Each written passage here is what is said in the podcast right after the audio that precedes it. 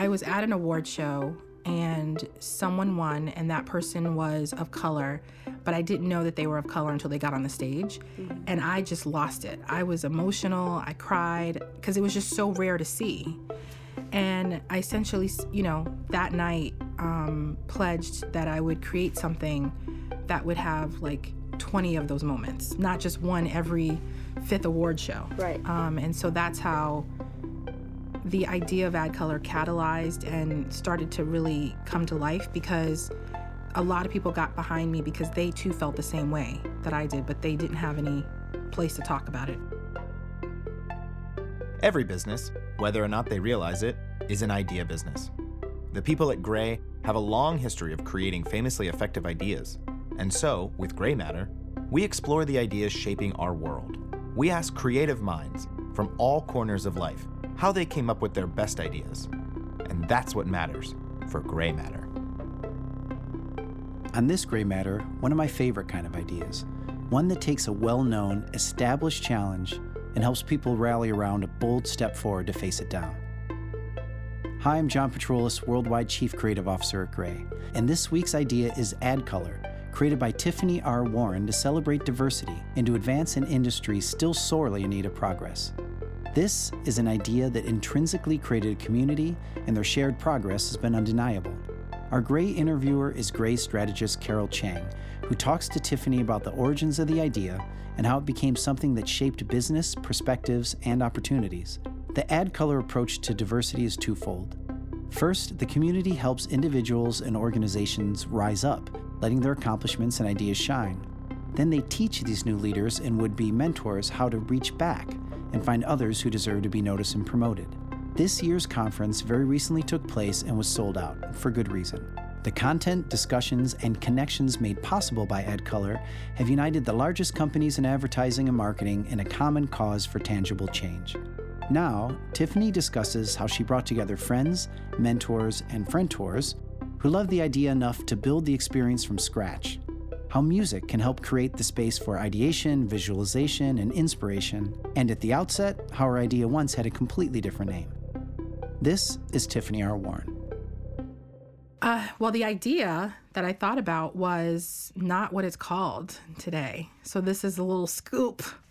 Um, the idea that I thought about was actually called the Door Group because I was with a bunch of friends and we were just so happy to be successful and you know, have made it out of college and have good jobs and, you know, all that stuff that comes with that, particularly when you are, you know, a person of color living in an environment that everyday people tell you it's the inner city, underprivileged, under-resourced. And so the fact that we had made it out, we were we looked at each other and we're like, how can we help others? And so we came up with really we thought was the most awesome name, the Door Group, because we want to open doors for other people. so uh, um, I was super excited to like get the logo and form the company. And you know, life happened. They got married, they had kids, um, and I moved to New York. So the Door Group kind of dissipated, but the idea of um, you know, honoring and supporting and helping, you know, people of color and reaching back just never left me. So um, I toyed with the idea of an award show very early, uh, but kept it to myself. So it was really um, in in the lab for far longer um, than when I started, uh, just because in the industry there were very powerful award shows and tentpole events that everyone looked up to and said you know, if I get this or if I get on this list, then I'll be successful. And that was intimidating. So, because I was like, if I start one, why would anyone want my award? Why would anyone want to be on my list? Right. Um, so I let fear take over and I didn't talk about it for a couple years. And then I finally got up the nerve to ask, um, at the time, the president of the 4As, you know, I really want to start this award show. Um, but life has, again, other plans. And so I left to go work at Arnold Worldwide. And that's where I launched the idea, um, which we know today as Ad Color. Tell me about how it came to life. Like, what, what were the first days like? The first days were fun, actually. It was Microsoft Word, PowerPoint, um, clip art. So I mean, really let me just break it down. Innovative technology. Like innovative technology. we didn't we didn't have PDFs. What was that? We had uh, binders full of you know the, the, there's a big joke the binders full of women and I was that was just so interesting to me because like back in the day it was like binders full of nominees. Like people would send in their nomination as a binder and we'd have to go through all these binders. And so the early days were interesting and and someone actually said to me you know you're going to run out of people to honor. Just because in their mind they thought there's not a lot of people of color in the industry. Um, and i never believed that but the early days felt really really special and you know roll your sleeves up and everyone jumped in with their their strength. You know we had someone who functioned as my production team. Everything was volunteer. And I really was like, we're on to something special because people had these incredible day jobs, but they were volunteering their time to build my my dream, which I'm to this day is still the case and I'm very humbled by it. But yeah, the early days was, oh, we need a logo because it'll make us official. Um, and oh, we need um, someone needs to develop the application or the nomination. So someone spent the weekend developing it. Like it really was just people lending their strengths and their their skill set to make us what we are. But the early days were fun. I miss it because everything was new. Like, ooh, we need a website. What's this Facebook? You know, you know what I mean? Like, you know, we didn't have a marketing budget, so we're like, I think we need, I think we need a Facebook page, and so we called the Facebook page "One Million Strong for Ad Color." We were very aggressive, but the page never reached like it reached about 900 mm-hmm. 990 so we, we got rid of the million. Um, but we were we were we thought we were like creating this movement not just an award show. So everything we did in the early days really fed to uh, spreading the word in a way that was unconventional and also because we didn't have any money. So it, it felt easy and cool and and a lot of fun. So you talk about a team like a we. Who did you bring on board? Or was this something that you felt super strongly about and you brought other people on board or was this a collective idea? Yeah it was you know the only time i say i when i talk about ad color is i founded. Mm-hmm. the rest of the time is we. So i the early days brought on really my hr friends that had been my mentors and my friends. So friendtors, I think I'm just going to combine the two words. Sure. Um, we can do that. Yeah, my friendtors. um, so they they they dug in and were the heads of some of the early committees. So we had like, you know, Sally Mars, who was head of creative production and and broadcast production. She's at McCann. Um, Felicia Geiger and Mark Sangrilli, who's at MSL Group, were the heads of the nomination committee. Mm-hmm. Um, you know, they and we had we we did they know how to create nominations? I don't know but i just was like can you be the head? Because i, I was picking the most senior people that people loved and respected and they were able to find these young really amazing um, professionals who came on board to form like i said the early committees which is now morphed into our advisory board and our board of directors and so they all chipped in probably like reading nominations for dummies on the side but they never let on that they didn't know what was going on and it really was a collective, and it still is. When I think about our first team dinner, it was 15 people in a seafood restaurant in Boca Raton, like super sexy. um, super sexy. And this last year, it was 121, mm-hmm. and we shut down the whole restaurant. And I excused myself and I went in a corner and just cried like a baby. I'm like, I'm getting emotional about it now because I'm like, how the heck did I, did it go from like 15 to 120 like I it, I'm still blown away. And when I look around the room, it's not just a lot of those same people who were there in that seafood restaurant back in 2007 it's them and even more people. But it, the thing that i'm most proud of is that it's not just a collective of volunteers but a lot of our vendors are women owned and multicultural owned um, so we spend you know it's it's to, to put on ad color is a huge enterprise. Um, but the thing that I'm most proud of is that we spend millions of dollars with small businesses um, that do that make everything that we do so special. What music, podcast, shows were you listening to or watching when this idea sparked? That's hilarious. These this, these questions are amazing. I love them. Um, so there's no this is no secret at all, but I'm a, a rabid New Edition and BBD fan. my, my playlist consisted of just about every New Edition album, anything Janet Jackson, anything Boyz II Men. Um, yeah, those were on repeat because the reason why those songs were on repeat, particularly in certain points in my life, is because they were the songs that gave me this confidence when I was this young girl um, going to a private school where I was one of five African Americans in a class of 60. And sometimes it was a little isolating. And so music was my escape. And so one of the songs that I used to play all the time is Where It All Started From, which is from um, the NE Heartbreak album.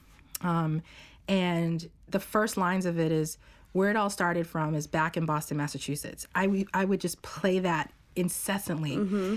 It was like this rallying cry for me because it gave me pride in where I came from, Boston. Mm-hmm. Um, it also gave me pride in uh, being a fan of, of New Edition.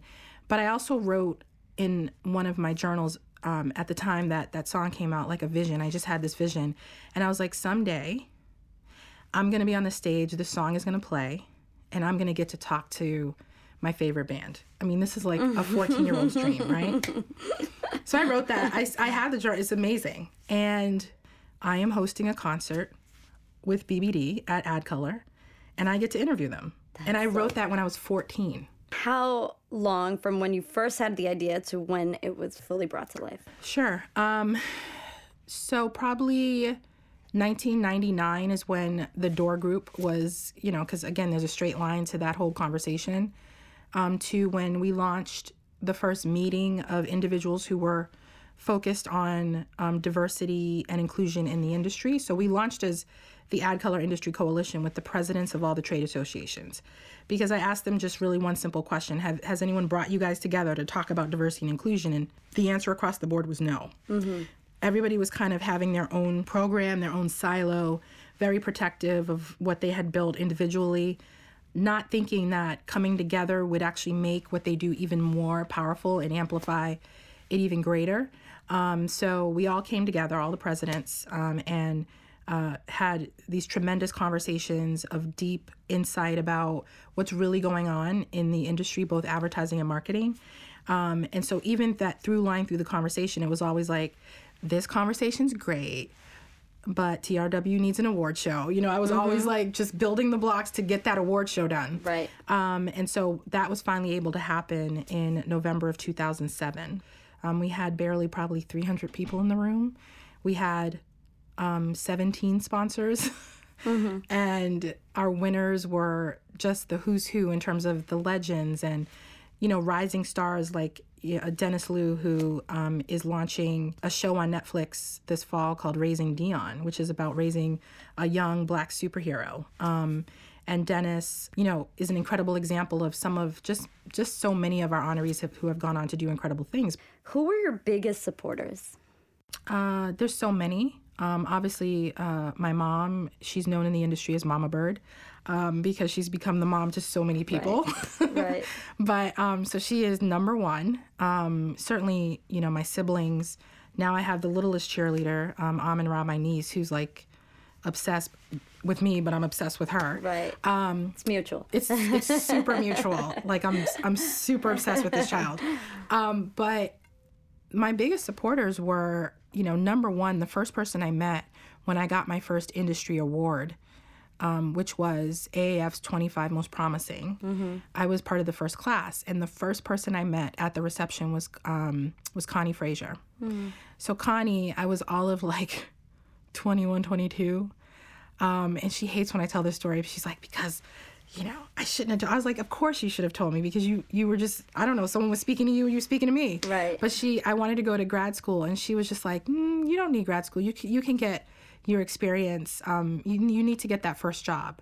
And I'm glad she told me that because I probably would have like done grad school, got my PhD, I would have like been chilling in the educational system. Right. But she told me she's like, go and get that first job, and she's literally been been by my side since I was uh, 22. Mm-hmm. Um, so she's been my biggest supporter. She, of course, is the um, you know chief operating officer for the American Advertising Federation, uh, which I'm deeply involved in. But mm-hmm she's my biggest supporter. And then Mark Stevenson, Shoshan, um, I, I, will mention their names anywhere I go. Right. Um, he's the chairman of Ad Color, and he too has been by my side since I've started my career here in New York um, mm-hmm. in '99. So those are the two.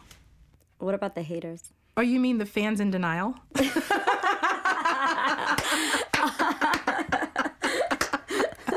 literally read that in a meme, and I said,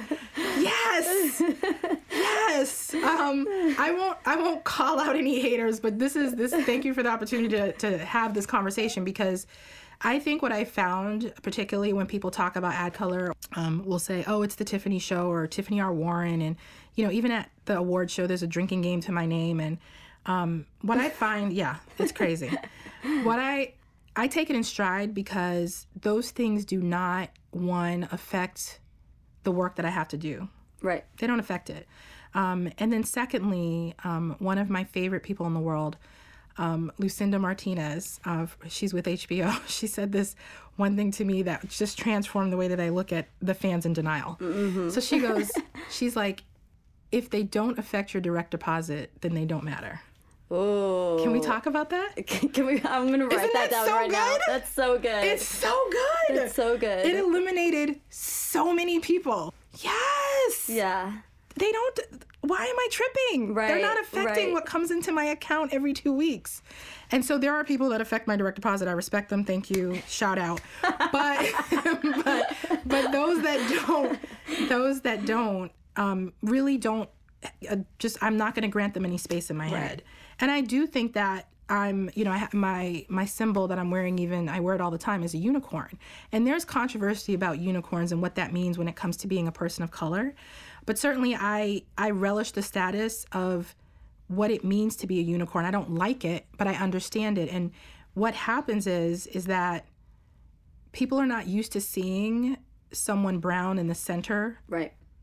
and happy and joyful and not only in the center but then while they're there and they have that power and they have the attention giving it away giving it away so mm-hmm. toni morrison said if you're free it is your job to free others and a lot of people can't grasp that concept because they're like oh i made it i'm gonna just stay here i'm not gonna help when I see that, I know that the, the trajectory for that person is not very long. Um, because, first of all, that's a lot of energy and a lot of stress to try to maintain a position that, you know, uh, is really not yours to begin with. I mean, titles and, and jobs are what they are, and they should not define who you are. Right. But to go back to haters, you know, I think I've come to that realization after focusing on the power of my passion and vision. So, because I have something to focus on and because I'm trying to help people I don't even know, that energy is spent there and not over here.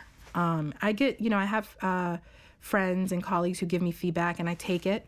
Um, feedback for me is the bre- breakfast of champions, so I take it.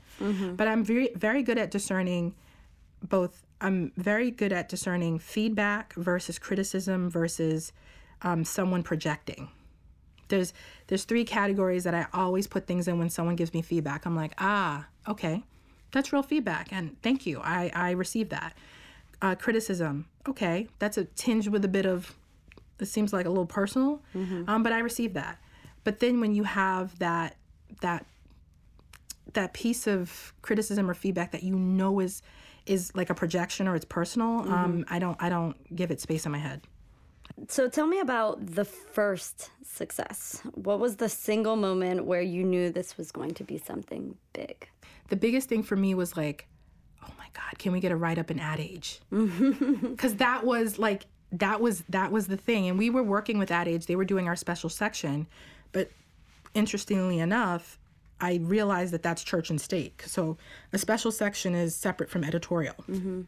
And so I was like, if they could just write about us. And Ken Wheaton, who founded the Big Tent, which was really one of the first blogs in the industry to address diversity and inclusion, came to Ad Color and wrote about us. And I was like, ah, we're big time now because we got a full write up and it was really beautifully done. And, you know, he provided this perspective, particularly from an ally's point of view, because people were just um, always willing to say, oh, that's a black thing or Hispanic thing. Um, you know, uh, white people, do they go to Ad Color? It was like a thing. And I said, everyone's welcome. We never said people weren't welcome. Um, everybody wasn't welcome. But that really um, introduced us, kind of mainstreamed us a little bit. Even though we were growing in size and prominence, that um, mainstreamed us. But really, one of the big, big moments was when we turned five. And through a partnership with Thomson Reuters, they blanketed Times Square with our logo and our name and said, Congratulations on five years. So how many times did you think of throwing in the towel? I every week. Wow, okay, you're keeping it real. oh, did you want to answer like once a year, once every five years. I mean, anyone who surrounds me, family, friends, um, uh, colleagues, um, and I hide I hide the pain of of having two jobs really well. I work probably, you know, for six months out of the year. If I'm not have if I don't have obligations after work, and even if I do, um, sometimes two, three in the morning um, to get everything done. What was the best advice you were given along the way? Um, And who gave you that advice? my grandmother. She uh, uh, was beyond like ahead of her time on a lot of things. You know, I was a the fifth grade valedictorian. I had just got chosen, and my little curly hair, big eyed Tiffany comes home to my grandmother because we lived. Uh, We lived with my grandmother. She was in the apartment downstairs. We were upstairs. So I come home and I was like, "I'm valedictorian!" Like, and she in in a few like she said more, but basically the gist of what she said was, "What's next?" Like that's great but what's next because she didn't want me to spend my like fifth grade self hanging out in the house like patting myself on the back like valedictorian she's like you, you're you're in the fifth grade you have so much life to live Right. and so that what's next philosophy is literally how is what i apply to anything that i do whether it's omnicom um, ad color my personal life my professional life is i'm very blessed to be paid attention to and people um, you know, honor me in different ways, but I'm not, I'm grateful. But in my mind, I'm always like, okay, how can this help elevate ad color and help elevate someone else? So where do you see yourself in five years? Um, I think I'm in a pretty good place now. I mean, I think when you are content and you say you're content and you know, I think people are prideful and they'll boast about these these big dreams they have for themselves. 5 years is a short amount of time. I feel like 5 years for me is 5 days.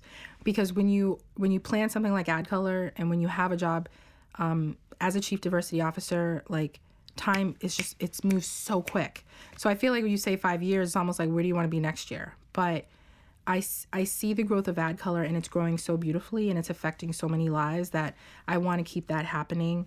Um, you know, for Omnicom, I want it to continue to be a place that people want to come to and and um, desire to come to so that they can be innovative and do their best work and and that's not just like you know a talk track that's literally authentically how I feel um, and I just can't wait for my niece to be 10 so we can start traveling the world together. I mean, it may happen a little earlier than that.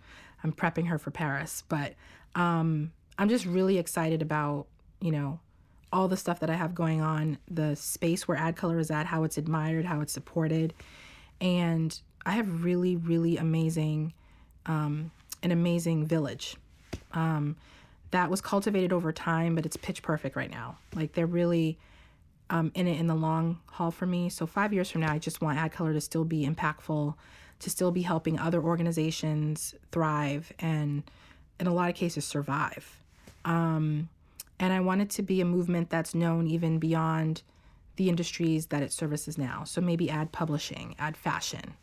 Right now, we're tech, marketing, media, entertainment, um, and advertising, which is which is a lot. I was gonna say that's it. That's a lot. That's a lot.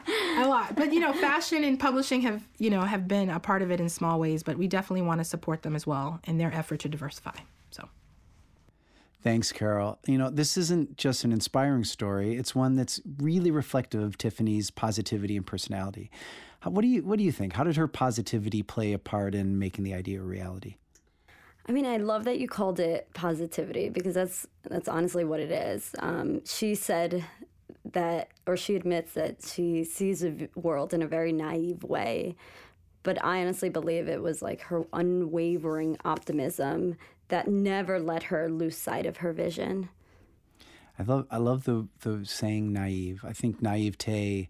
A lot of the stories that we hear when people talk about getting to their best ideas, a little bit of naivete is almost essential because if you th- if you allow yourself too much knowledge around it, it actually will hold you back because there's a million reasons why something won't happen. Right, right, exactly. So, uh, how can one attend Ad Color next year? by Googling ad color and signing up early for the waiting list for tickets because this event is sold out fast and the demand is only getting higher. But also visit their website regardless because it's really important for us all to get really immersed in their mission and their programs. It's vital for ourselves as individuals and it's it's very important for us to understand the way to get ahead of diversity in our business. Great. Thanks, Karol. And thanks everyone for listening to Grey Matter. For more from founders, creators, and inventors and how they thought up their ideas, be sure to subscribe to Grey Matter on Apple Podcasts, Spotify, or wherever you listen to podcasts. Rate, review, and tell your friends. Follow Grey's social pages for more information about Grey and new upcoming podcast episodes.